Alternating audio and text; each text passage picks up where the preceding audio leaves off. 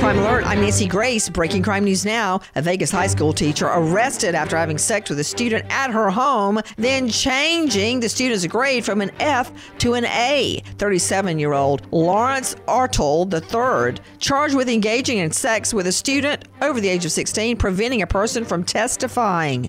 Craig Gurnett behind bars facing federal bank robbery charges. Police say the 42 year old robbed at least four New York banks, including one where he threatened to kill everyone in the branch.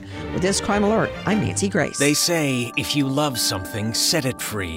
At Lifelock, we say, what a load of bull hockey! All that saving up and paying off debt, and now some identity thief wants to set it free? Crazy talk! Lifelock helps monitor your info and alerts you to potential identity threats. If you become a victim, we'll help fix it. No one can monitor all transactions, but Lifelock helps you keep what's yours. Save up to 25% off your first year at lifelock.com with promo code NEWS.